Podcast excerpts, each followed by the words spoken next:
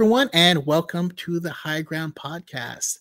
I am excited because today we are talking all about Mandalore and Mandalorians, and I brought in the experts, the heavy hitters. Um, I they haven't been my favorite thing, and I'm hoping to get sucked in, and just like I know all of you guys will be, and we're going to be talking about that right now on uh on the High Ground Podcast.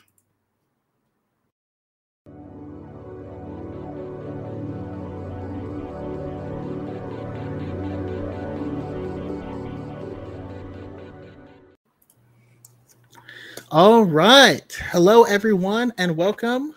Um, this is this feels weird. I'm normally over here, so I'm gonna switch that back. Um, also, we have uh, just just joining us really quick. So let me add add them in here. Hello, how's it going? Hi. Good. How are you? Uh, fantastic. Yep. So we're just getting started. We're just popping in live.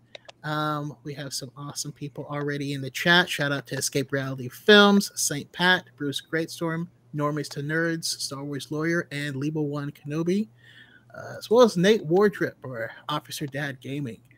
Um, yep, hope everyone's doing awesome and excited to come in here and talk Mandalore. So I want to start out with uh, just finding out more about you. I want to ask, who are you? Where can we find your amazing content? And what Star Wars family or found family would you want to be part of? And I will go to uh, Chandler first.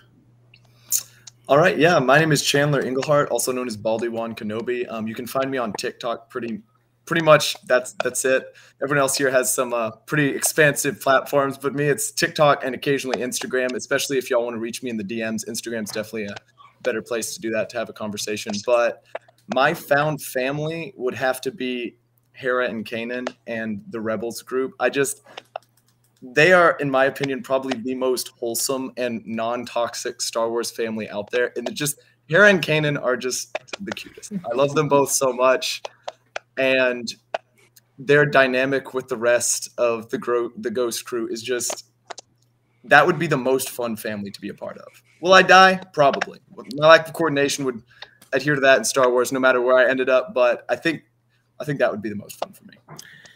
Yeah, I think uh, a lot of us overestimate our own abilities. I feel like I would die instantly if I was in yeah. Star Wars. uh, how about you, Shimmy? Hi, uh, I'm Shimmy Wookie. You can call me Shimmy. Uh, you can find me all over the place. Uh, I'm on TikTok, I'm on Instagram, I'm on Twitter, and I'm also on Twitch. I stream uh, a good amount. Uh, not always Star Wars stuff. I do a bunch of other stuff too, but you may recognize me from my TikTok series Deep Lore, where I talk about Star Wars lore. Um, and I guess my preferred Star Wars family would probably be the Shans. I think that they would be really fun to be related to. I think that they're all very powerful people. Even Theron? I have mixed feelings about about Theron, I, but I think I think it would be interesting. Okay, okay, I'll allow it. Uh, we have uh PJ. Yes. Um, I am PJ, the Mandalorian historian. I just make videos on TikTok talking about Mandalorian lore. Um, if I could join any family in Star Wars, any group, it'd have to be Grogu, uh, Din, Boba, that whole clique right now. They seem to be having a lot of fun, and I'd like to take part in that. They they do again, fraught with peril. That's what but, the best uh, card's for, though. That's uh, true. And how about you, Jess? Um, well, you can find me on TikTok. That's basically the only place I'm really active on. Um, and as far as found family, well, the Kryzes don't really count as a found family, but I want to be a part of Clan Kryze. I like the drama. Are we the drama? Um, no, that's a great choice. And it's it's full family slash found family. Both are are acceptable. Um, what side are, you? Are you leaning more towards Bo Katan or, or Satine?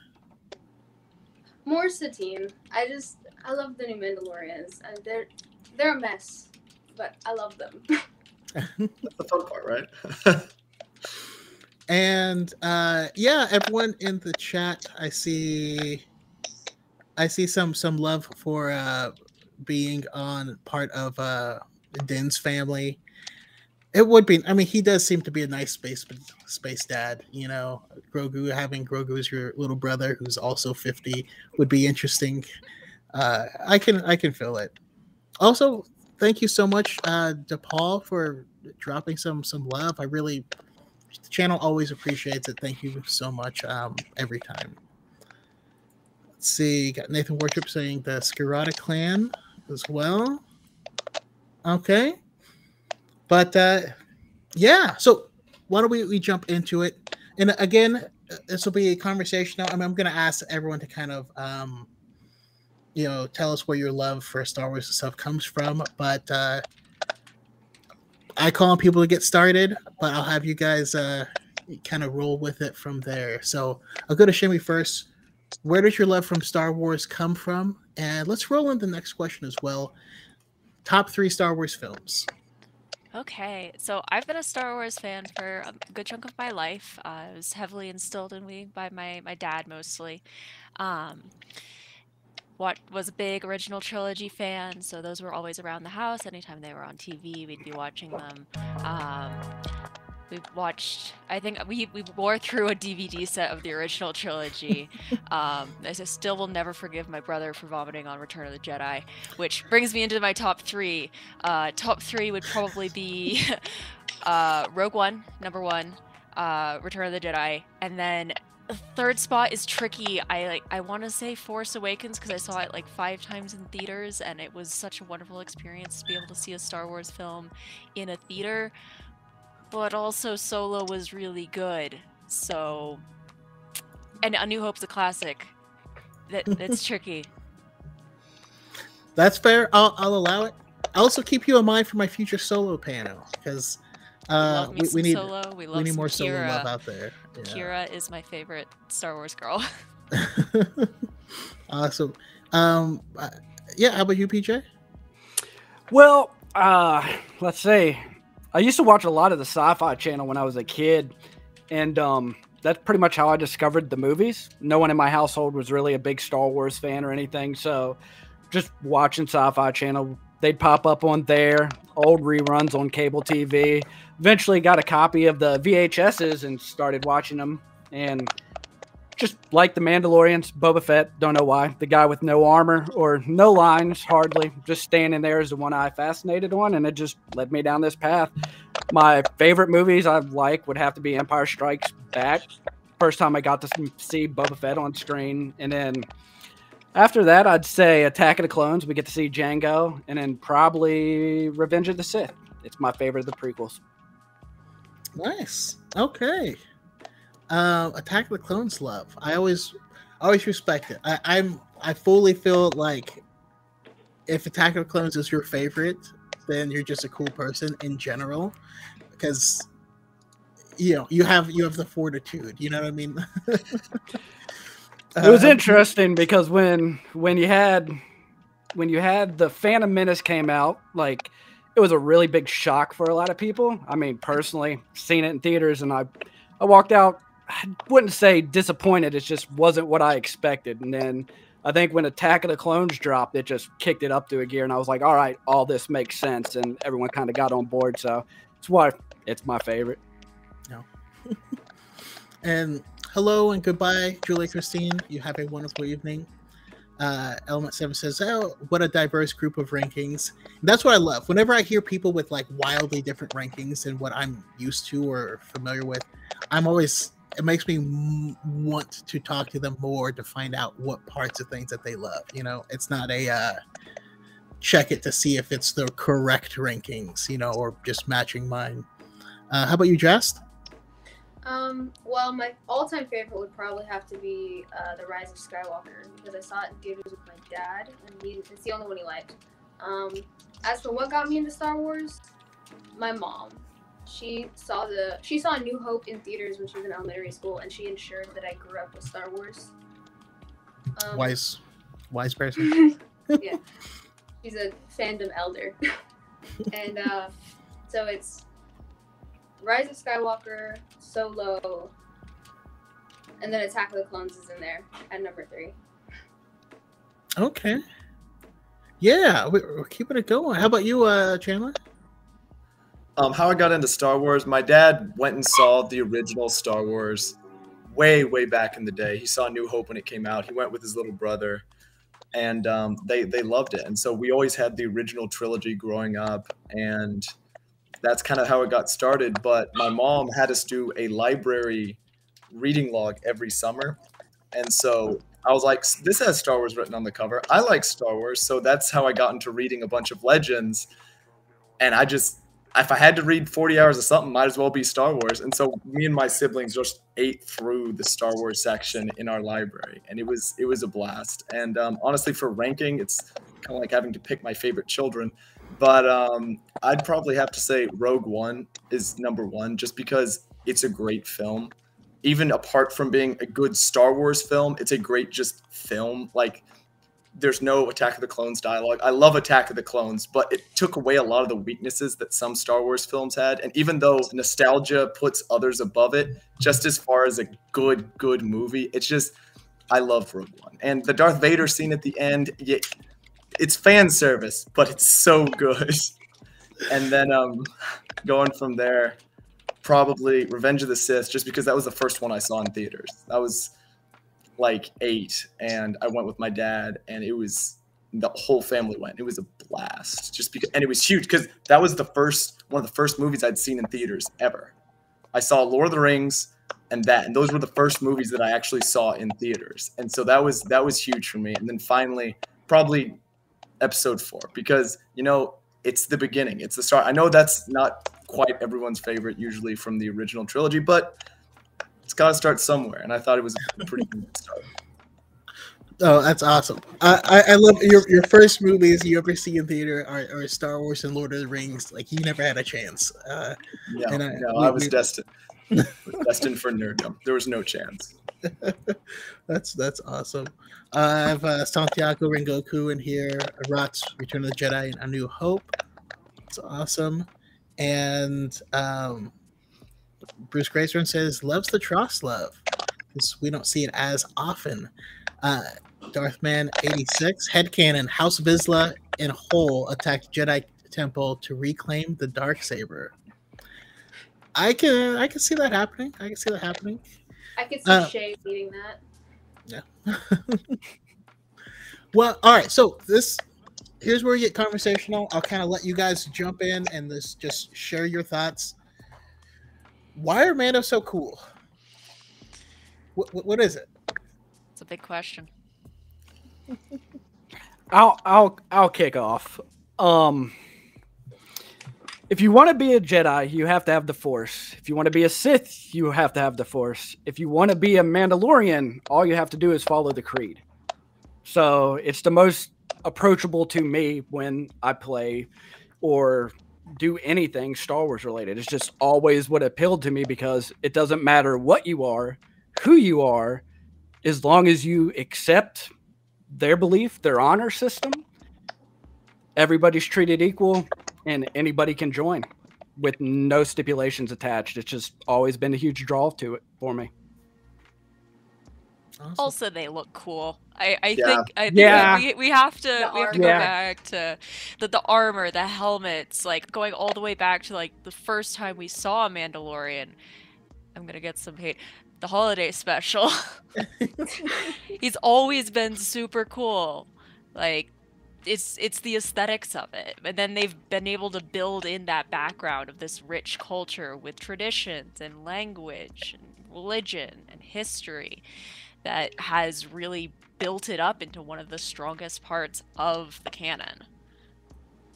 I, I definitely agree. They've they've built so much off of so little. Like obviously they were put in there originally, but then the amount that the nerds just swarmed over this one character with a cool hat and three lines and built not just one religion, but sets of religion, different cultures, different planets that they'd invaded thousands of years of history because the guy had a cool hat. that that's just that's what kicks it off for me. It's just it's so unnecessary. And yet they're like, I choose this one. This hat is the one that's going to kick off a thousand nerds on their journeys. And it's it's still going. It's fitting for Mandalorian dramatics. I think it's also like the um, different amount of stories that you can tell with like the exact same thing. It's like you can tell religious stories, you can tell a love story, you can tell a war story, just all this different stuff. Yeah. Can y'all hear me? Yeah. Oh, Oh, yes, yeah. yes, yes, yes. Yes. No, I'm. I was just let, Sorry. letting it, I letting it wash over me. No. um, Darthman eighty six says it's the American dream. Weapons are part of our religion. I can Um, I can agree. Who doesn't want a flamethrower? Exactly. Or jetpack. this is true. Jetpacks. Or you can be extra like Paz and have a plasma thrower. because you that's the best part about the mandalorians. They do things because they can and for no other reason. They're like i want a jetpack. I'm gonna make a jetpack. And then you see them three scenes later i have a jetpack. And it's just they do not care. If it's illegal so what? You know throw a Multiple disruptor rifle on your back? yeah it's fantastic. Din starts out i want a jetpack. Him the next season i got a jetpack I, I the for, so for me it was the jetpack like growing up like i loved the rocketeer. I remember nothing about that film and i i haven't gone back and rewatched it. So last time i saw it was like within a year of it coming out. But i loved it because jetpacks were just the coolest thing ever. Uh so yeah that's that's my and i think it's because uh george lucas knew what he had when he created the the costume he's like, "Oh, this, this is sick!" Like, we see that that first white, you know, all white prototype, and he was already playing and stuff because he's like, he, he, he knew, he knew. Um, but I also love how the community is, where if there is no information, people will create stories, and yeah, I think that is one of the strengths of the Star Wars community. Um, I feel like there's been Mando OCs as long as there's been Jedi and Sith OCs, just because people want to be that cool person in the helmet, and anyone could wear a helmet. So it's it's it's a very diverse and accepting corner of the fandom. And see, to add on to that, like I'm I'm a big Halo fan, and I liked Halo because when you first played Halo, you had a character you didn't really know, really badass armor, and you had to fill in the story for yourself. And I think Halo has learned a lot from just seeing how the community was with Boba Fett. So in the original Halo games, that was always a big deal. No one knew what Master Chief looked like. He was all in your or imagination. And when we first seen Boba Fett, we, we had no idea what he really looked like or anything. And you just fill in a lot of blanks with your own head. It makes for good nerd fun. Yeah. And I'm glad, uh, and I'm glad he didn't take off the helmet because I don't know, just the, the behind the scenes with it without the helmet just to look awkward. Like, oh, that's like, you know, it's like my friend's dad. it was decidedly less badass. Uh, so, um, we're talking about what makes me cool. I'm I'm curious what you know you mentioned as long as they they follow the creed there is a lot of um what exactly makes someone a mandalorian They say they are. That's kind of all there really is to it. I agree And- because uh, yeah, there's there's there's obviously a lot of very very conflicting Mandalorian ideas. Everything from Satine all the way to Death Watch, and a lot more in between. And they're all Mandalorians because that's what they ascribe to. They're like, hey, I'm a Mandalorian. I'm part of this. And it doesn't matter. And even though they're like, oh, they're not real Mandalorians, we're the ru- true, the true Mandalorians, and all that stuff they they all are Mandalorians because that's what they all claim to want to protect, and that's what they're going for. They they say they are. I think that Jazz put that really well. It's because you are.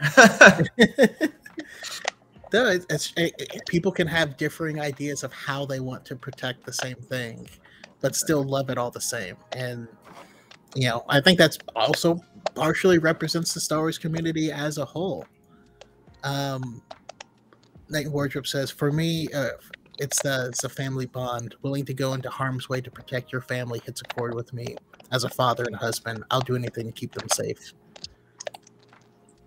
Um, I, I can agree with that. As a father myself, yeah, it's part of the appeal. It's the family connection.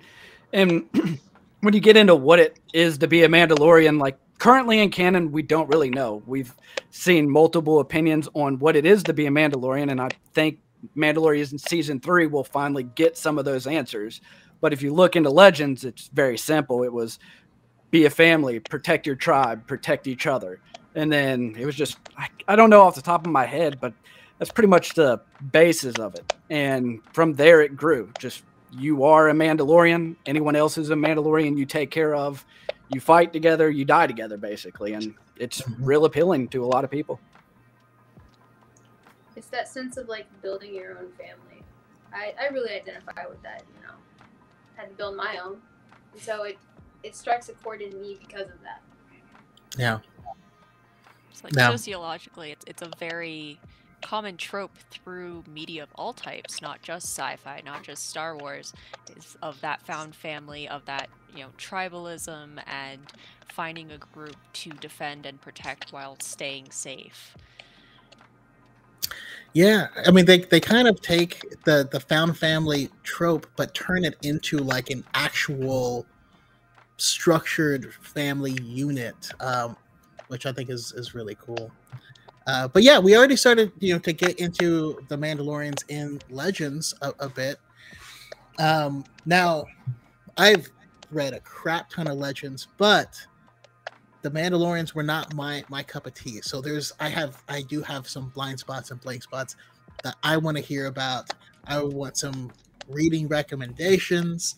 Um, you know, favorite characters. Like what what in Legends really s- strikes a chord with you with the, the Mandalorians. Uh, I will. Uh, I'll go to Chandler first. All right. Um, honestly, I, I read the Karen Traviss books, and obviously she is nothing if not a little bit problematic.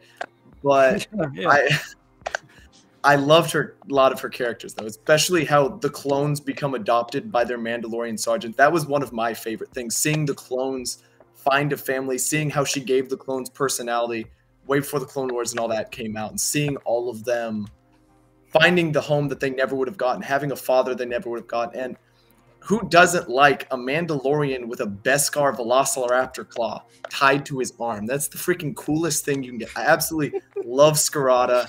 Walon Vau is just this gruff old man with his weird basset hound thing running around, and of course Jaster Mereel.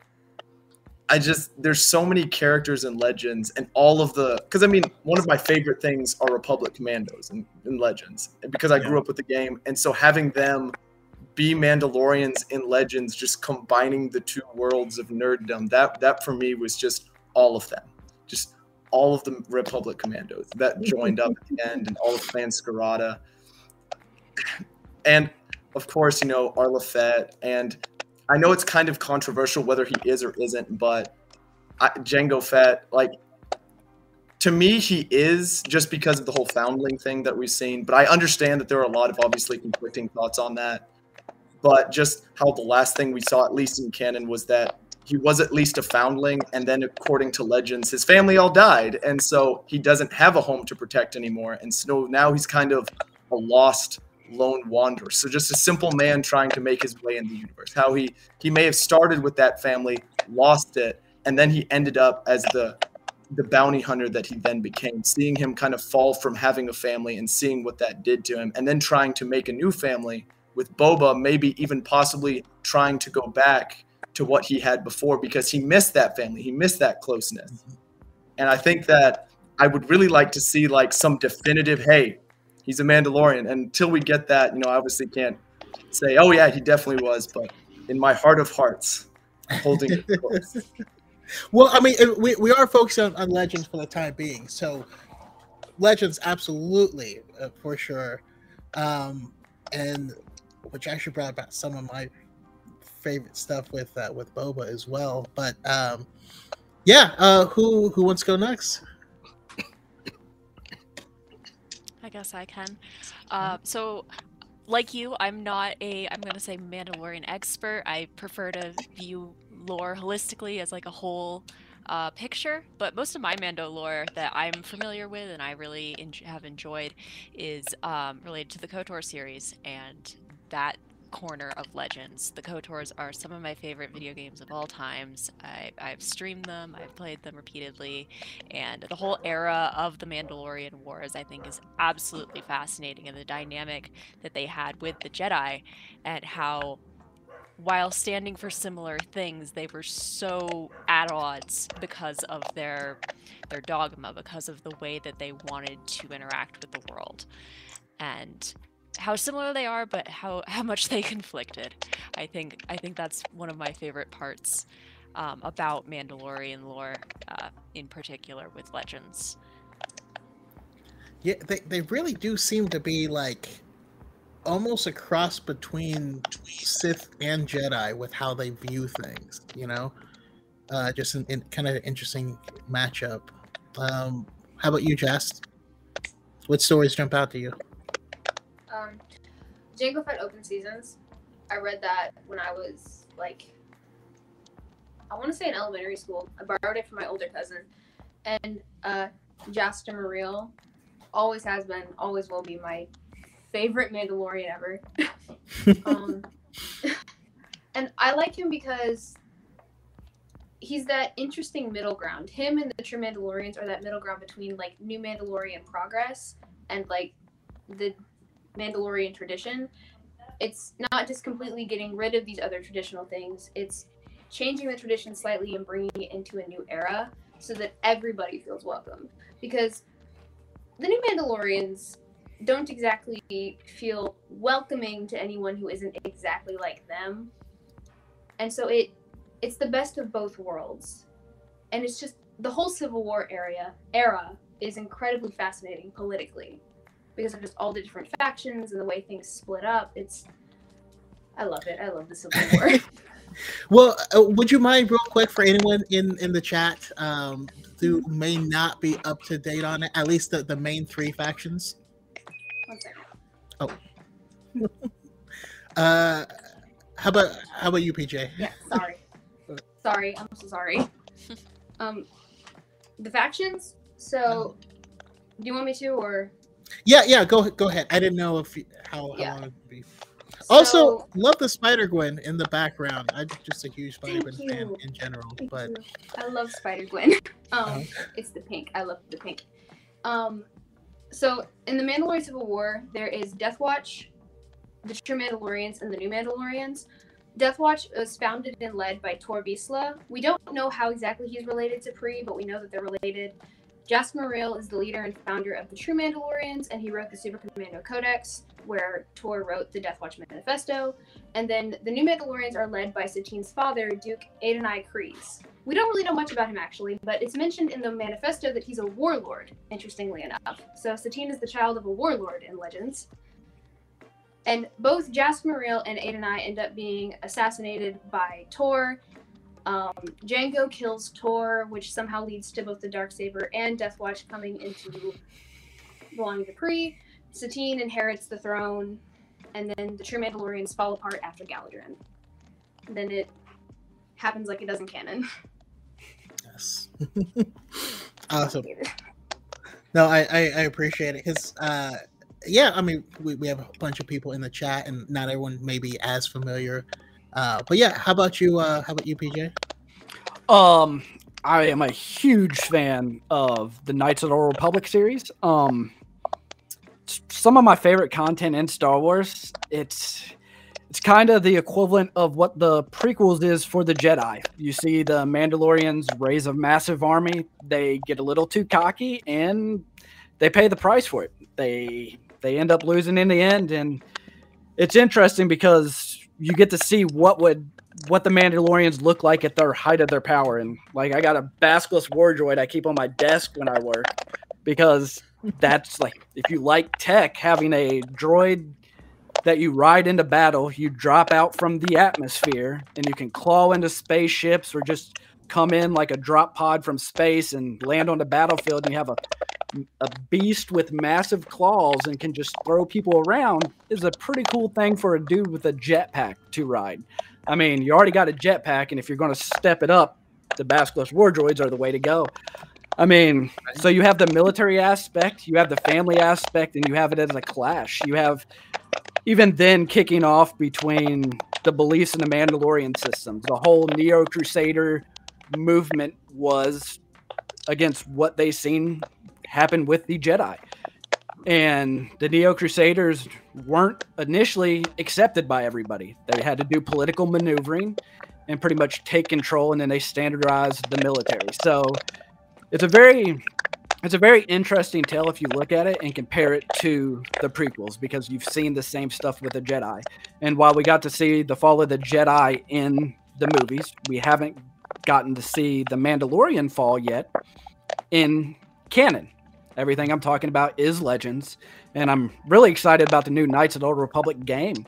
I'm hoping that that actually fixes some of the stuff that would be an issue bringing that into canon and make it canon so at least we can have some type of form of that content because right now besides the main story we're just focusing on the old republic or the high republic yeah i mean and, and, there are bits of the high republic that refer to the old republic and there's little little nods to like oh man there's even some like like in the Thrawn books um the ascendant's like oh yeah remember that whole big like sith war and all that stuff and you're like you can't just drop things like that and not like expand. Damn it. Right. You know? But it's it's the Mandalorian Jedi War now. It's yeah. no longer the Mandalorian Crusades. That is the canon name now. So I I want to know more.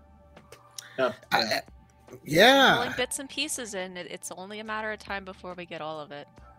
Exactly. And I I kind of per- personally I love the way that it kind of is shaping up as someone that um that uh grew up with you know I was really into the behind the scenes stuff from like the Clone Wars. And so you see some of the arcs and some of the things that they had to do to bring this this stuff and, and make it work. Like there was some uh, you know the whole Zygerian slaver arc was a comic arc, but they they brought it in and made some changes. Um, uh, they they did some sketchy stuff with Ahsoka in the comic version of that arc. I am nope, hard pass. Um, but but it's uh I, I love I love being able to to marry some of this stuff together and seeing how the culture has developed in canon as well because the Mandalorian cities structured, everything being squared off, and all the glass. Um, it's just so cool with this kind of like industrial under, you know, feel to it. Uh, yeah, well, how, how, do you guys? What do you guys think of the Mandalorians that we've gotten so far in canon? I know we don't have nearly as much, but we've gotten some awesome stuff via, uh, you know, the Clone Wars and now the the Mandalorian. What do you guys think? Well, I was a real big fan of the Republic Commando series, like Chandler had mentioned. I, I'm a huge fan because around the time Knights of the Republic come out, we also got Star Wars Republic Commando, which is probably one of my favorite first person shooters of all time. And we got the book tie ins and everything. But sadly, that all got straight up removed from canon by the Clone Wars very early on. Like as soon as they started touching with Mandalorians, there was issues with Karen Traviss, and it appears those issues are have followed her around. I'm reading a news story called Galaxy's Edge. She was writing some backstory, kind of like she did for Star Wars for that story, and once again, creative differences, she's no longer part of the team.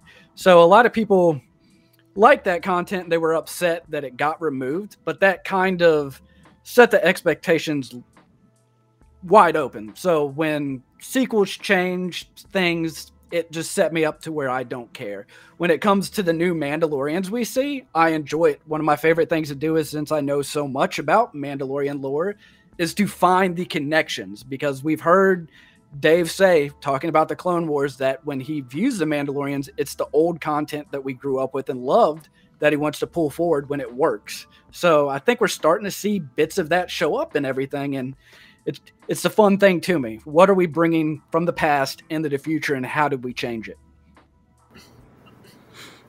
Yeah, I kind of like because when they were doing the the Mandalore arc on the Clone Wars, George was just gonna steamroll through, and Dave was like, "Hold on, hold on.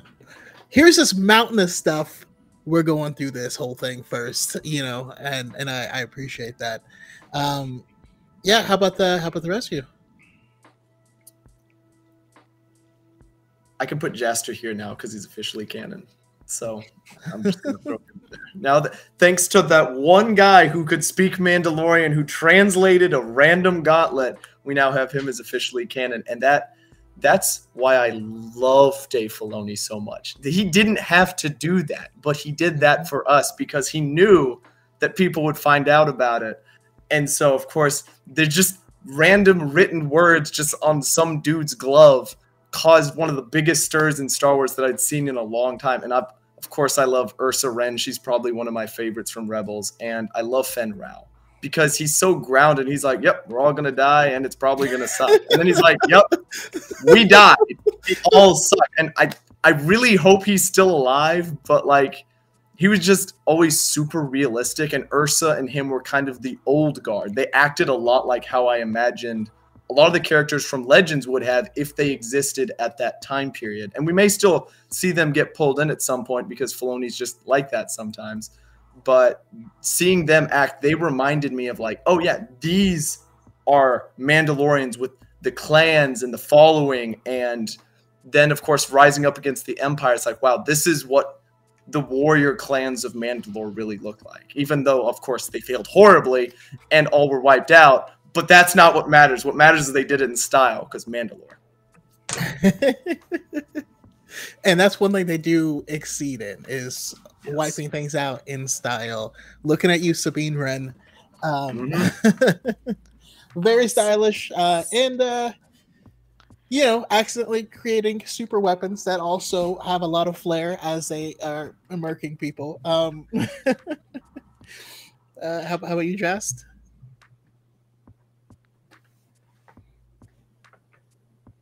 oh i think i can't hear you muted. right yeah i think you're muted right now um No. Yeah, I'm not picking up an audio signal from you anymore.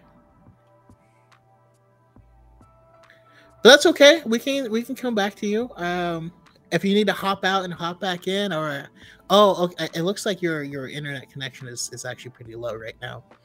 Um, but uh, how about you, Shimmy? Uh, yeah. Um, so I think one of my favorite parts of just Mandalorians in general that's been brought into the lore recently has definitely been uh, the the watch and the armor. I think she is the coolest Mhm. character. I've I wanted to cosplay her, but I haven't had the funds to do that.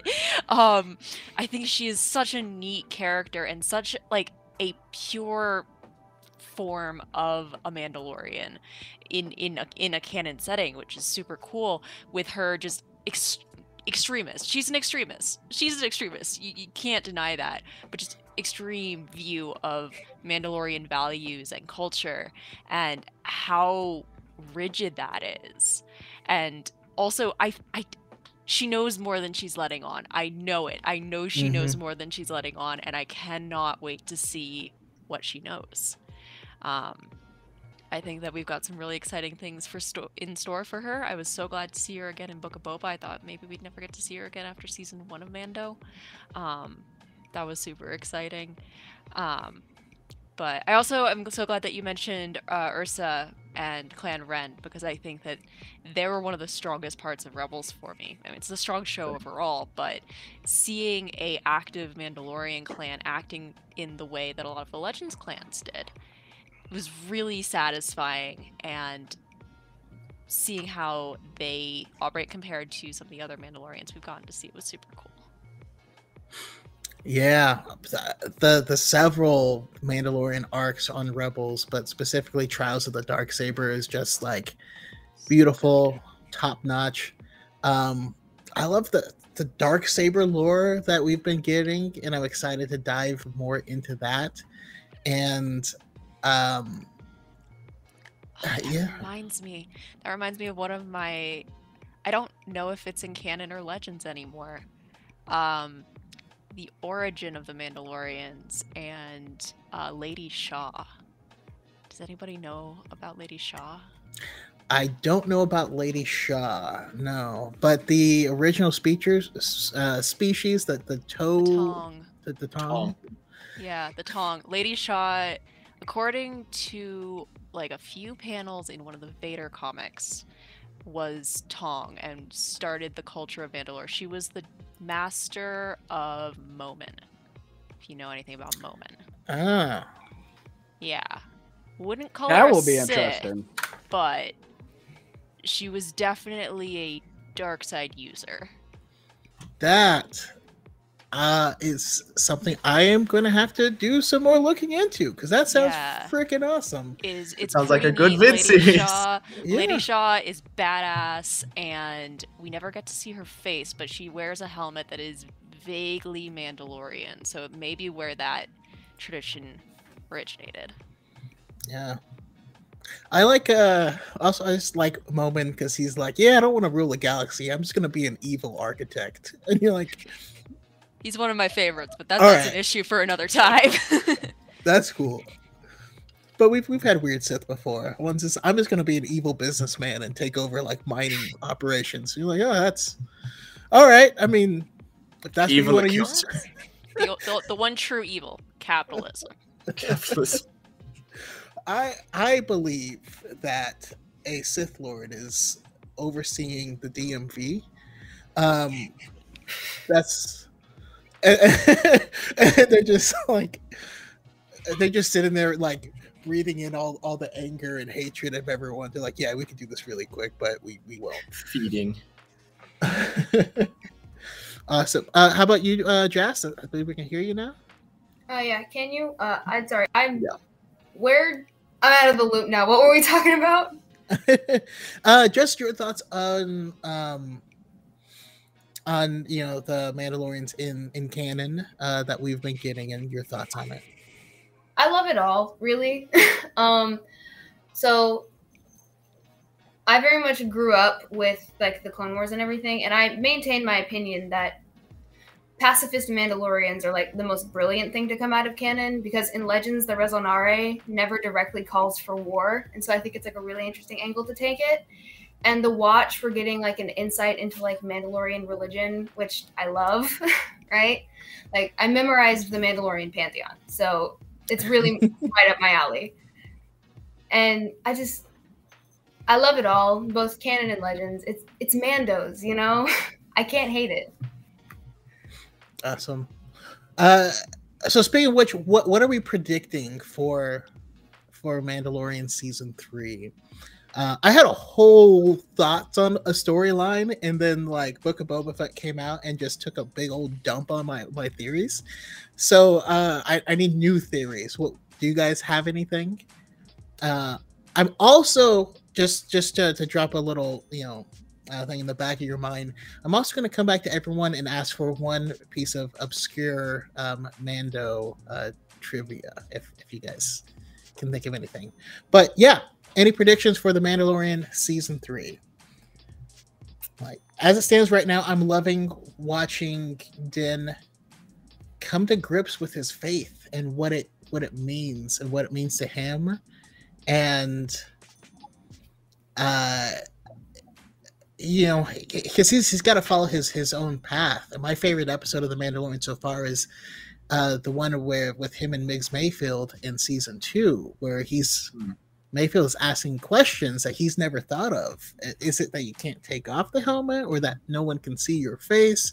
Like those aren't the same thing. And are you willing to compromise those things for your heart or whatnot? and now we have to see him kind of come to grips with this. So I'm excited to hear more of that. Uh, but yeah, what are you guys looking forward to for Mando Season Three? I definitely think that we're going to Mandalore. I am very confident, especially with the setup where she's like, "Oh yeah, on Mandalore, there's a secret well under the ground that you know you could the caves that you can go through." And I think it's entirely possible that there may be a small group of kind of lost Mandalorians that are just kind of chilling down there after the destruction, who had nowhere else to go. The planet destroyed, came back to their home to try to see what was left, to see what they could salvage. Obviously, not the first time Mandalore has been glassed. Probably won't be the last. And so I think that there might be a small group kind of waiting there that need leadership. And I think that that might be a time where, even though he is the most reluctant leader to ever exist, which is why I love him so much, I think he's somehow going to stumble his way into leading an entire planet again somehow.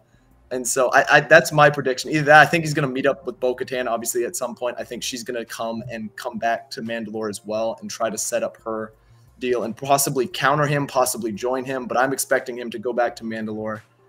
And I see someone saying there's definitely going to be a mythosaur in there. I, who knows? We don't know a lot about the mythosaurs, especially in canon. So there is a small, small chance that we'll either get to see the like the real bones of a mythosaur back on the home planet, or something buried near the well as kind of a sacred kind of offering to it. And I think that might be pretty cool too.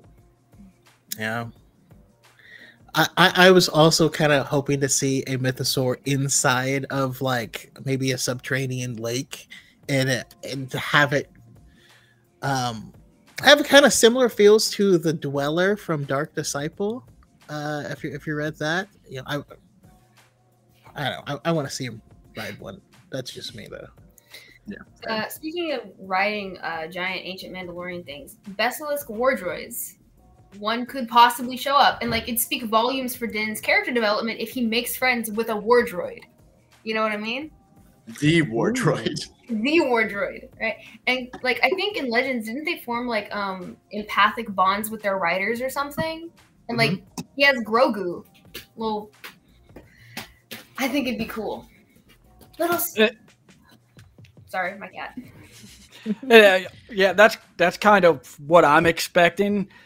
Um, it seems like we're focusing on rebuilding Mandalore. Seems to be a key theme that's going on.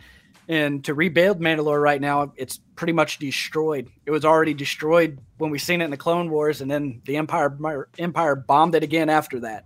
So I don't think there's really going to be any mines there that they can go find. Anything they do find, I think, will be undiscovered because when Den and was at, told he had to go there, he said they're all destroyed. So I think there's potential there to be maybe a hidden mythosaur, maybe a stockpile of Knights of the Old Republic era weapons like War Droids, Scatter Blasters. And I think it tie in nicely because people don't really tend to understand the importance of Tatooine on the hyper routes. So mm-hmm. Boba Fett now controls that, and if he decides to ride or die with Din, and at the end of Mandalorian season three, Boba Fett might not technically be considered a Mandalorian, but I'm pretty sure they consider their family after that battle, each other family. So he controls the hyperspace routes. If the Mandalorians did find Beskar, they could easily start shipping it and rebuild Mandalore pretty quick with an influx of cash and credits. Reluctant uncle, kind of off to the side. Yep. I think that season three is going to be based heavily around Din playing Pokemon Trainer and collecting the, res- the remaining clans. I think he, he's gonna gonna catch them all and find representatives or dignitaries of whatever remaining sects of Mandalorians there are in the galaxy. So we've already got Clan Fett. I feel like he's I mean he's already got Clan Kryze. He's going to probably interact with Clan Wren one way or another because of already the tie-ins with Ahsoka and Sabine, or um, yeah, Sabine. I think that we're going to get that, and I want to see if they'll possibly bring in some of the Legends materials of the clans that Boba Fett's Legends wife came from, where they were pretty much just Mandalorian shield maidens. I think that would be super cool. Um, and I think that he's going to have to do a bit of that before he gets to Mandalore. I also think Grogu's going to say a word. Like that, that that is my big prediction for season 3 is that he has been getting closer and closer to cohesive speech. I think we're going to get a word. Dada. Let his first All I word be need. Buir or something like that. and he's gro- he's growing quick. Every Yeah. time we see him, like you don't notice because he's so small. But if you compare it to the last season, he's about doubling in size almost every season. So Walk. He Yep. can do things. He's making more noises. He's vocalizing. He's very competent. He's time for the things. Time for I- the teenage Groot age. basically. I, I just appreciated um, watching Luke like making him float along because I always laugh just like because he walks so slowly, but he's always keeping up, and you're like, like every time the camera pans away, he's like, "Wah!" you know, that's that's kind of how I how I picture it in my head. Um, no, that's that'd be awesome. All right, so th- there's one thing I I do want to see, and it's so I'm I'm the biggest Jaina Solo fan like out there, and um, in in uh, Legacy of the Force when when Jagged Fel shows up with Mandalorian Crush Gaunts and just whoops everyone's ass, that was that was awesome. So I, I need something like that to happen. I, I, I need to see um I know people would get mad if, if it was Luke, but I want to see him spar against a Jedi. I want to see him. Maybe he runs into Quinlan Vos, and uh, we we get to see, you know, one of these actual um, Mando versus, versus Jedi fights. Um, I think that would just be super cool. And another thing I'm really ex- hoping for more of is um, I keep forgetting his name, but you know Giancarlo, uh, his his character, Moff Gideon. yeah. Moff Gideon, because they spared Moff Gideon. Moff Gideon knows a lot about what happened previously and why, you know, the true reason of why the Empire was on Mandalore, and uh, he knows a lot about them because he studied everything about their culture. And I think he would be a really interesting person to keep in the mix and have them have to be like reluctant allies. You know, you think there's still somewhat of a like a rogue imperial presence there on the planet that they'll have to fight against to, to take it back. Uh, I don't know. I think there's a lot of stuff that we could see. I, I think we were going to get, and right, I just have a feeling that Rangers of the Republic was supposed to be our introduce or introduction to what's really going on with the Republic, and I I have a high suspicion that Moff Gideon being transferred to the Republic and he was going to play a big part in that. I don't have anything to back it up, but the way the stories look like they're going, that would make the most sense because, like you say, Chaco, he's a character I love, and I I don't think we're done with him. The way it was worded in with what he what what uh, the armor asked in Book of Boba Fett, what what they had done with him, and she's like, "We'll see." When they were talking about justice, so I I think we're going to see him again. Yeah. Hopefully, hopefully Bo Katan has him. I mean, and didn't kill him. I- I feel like she would kill him. Hopefully, she doesn't have him. I'm, I'm ve- I was very surprised to see Din with the dark saber without seeing the issues with Bo resolved first in the book Same. of Boba Fett. Same. Very very surprised. So I I, I really want to know what happened on that ship like after the credits rolled because it's got to be it's got to be spicy.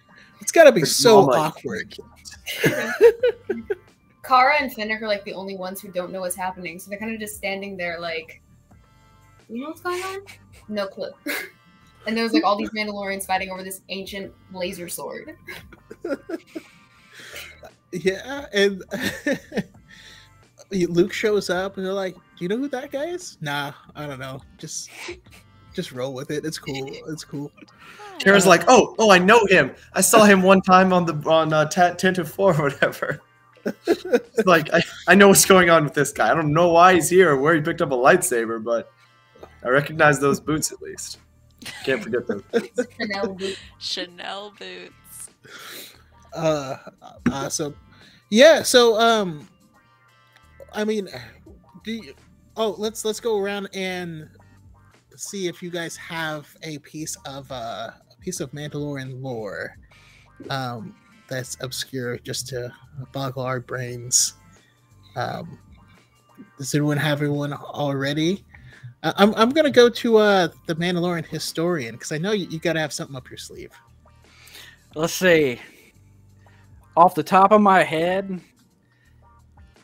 random Mandalorian fact would be the f- earliest mention of the Fett clan name, surname, whatever you want to call it, was from the original Knights of the Old Republic game, from the armor on Dantooine outside of the Jedi Academy. You could buy his armor, and all it was said that was the most wanted man in the galaxy.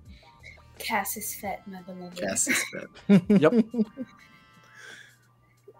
Uh, awesome. I, I love it. So something in a similar vein. Uh, if you when you play SWTOR, you find the skull of Canderous Old Ordo. Ah, It's an it's an item in the game, and you're like, who, who did this? Why? monster. And the skull has like a like a, a hole in the skull, like he was shot in the head. It's it's D- really weird. Don't don't get me talking about Canderous because I did a deep dive the other day, and if you start comparing Mandalore the Preserver to Din, you get some really interesting connections. So Mhm. All right, well, we'll be looking forward to that series as it comes I was out. about to say, come on, this sounds like a series. Pop it out. I'm Oh, waiting yeah. for it. it it was just a random video. I was just going through. I got the Knights of the Old Republic. Um, what are they called? Omnibuses, where it's all the comics all in one big stack. It was about ninety dollars, but I had singles and graphic novels. But it's so nice to have it in one book. And I was just sitting there thinking, I was like, wait a second. You know who else didn't want to be the Mandalorian leader after the Mandalorians were destroyed? Canderous Ordo. And I went down that rabbit hole for a video. The armor's both shiny too. Awesome. Uh, how, how about you, uh, Jast? Do you have anything? I'm trying. I'm trying to remember. Like I got like all these like random facts. It's just most obscure. Um, from canon or legends, both. Either one. Both, either. I- I know you got a bunch of these in your pocket, I know. but Um, that's okay. We, we can come back if you like. You got me um thinking about uh Cassus Fett. Um this is technically kind of lore, but I'll, I don't know. It's about his inspiration. Um the speech that he gives on at Taris, right, was actually based off of a real speech made by General Stephen W. Kearny during the Mexican American War to the people of New Mexico. Like there the inspiration of that speech is from a real speech made by a real guy. In the Coda comics That's cool. Kind of lore, kind of not. No, I, I love those types of connections. Uh, how about you, Chandler? Um, one of my favorite things, it's kind of Mandalorian-ish, but um, how the Sith end up, the Sith Juggernaut specifically, end up with a bunch of Beskar. In um, Legends, they uh, in um, what's it, the Path of the Sith, I think it is. There's um, you can find it in there. In the Sith Juggernaut class, one of their modes of armor, one of their ways of defense is, yeah, they've got Beskar armor, and they don't explain at all. It says from a previous conflict. So at some point, the Sith and the Mandalorians went at it and just clearly the Sith at least took some down and managed to bring their armor back as trophies, melted it down, and turned it into armor for their Juggernaut. So at some point, the Sith learned the secret methods to remold, remold uh, Beskar and make it into their. And honestly, that's terrifying. I can't imagine a, a Sith in full Beskar charging straight at me. That's especially as Yeah, like a little public trooper just sitting there with your little blaster. Not only do not hit him, but now it won't matter even if you do hit him. It's just glorious, you know. It's, it's what the Mandalorian did. It just reminds me of uh, Darth Bane in in the when when he had the Orbalisk armor, and he's fighting the Jedi, and like they finally make it through his defenses and like hit him, and it does nothing, and he just backhands the lightsaber, and they're like, "You can't do that! Like that's not fair." Uh, yeah, it's it's awesome. Also, also deploy the likes. Uh, yeah, anyone, you know, all the likes and things on the video always do help. So, um, if you're watching, please leave a like. We appreciate it. How about you, Shimmy? I've already shared my, my exciting uh, possible connections with Momin. Um, I feel like my my other other interesting Mandalorian related stuff, if we're operating off of the assumption that Beskar is Force null, which is legends but not not canon, um, the coffin that they stick Darth Maul in, or Maul, just Maul, um, at the end of season seven. I my personal head headcanon, I suppose, is that that is from the Jedi Mandalorian Wars from the Old Republic. It was used to imprison Jedi.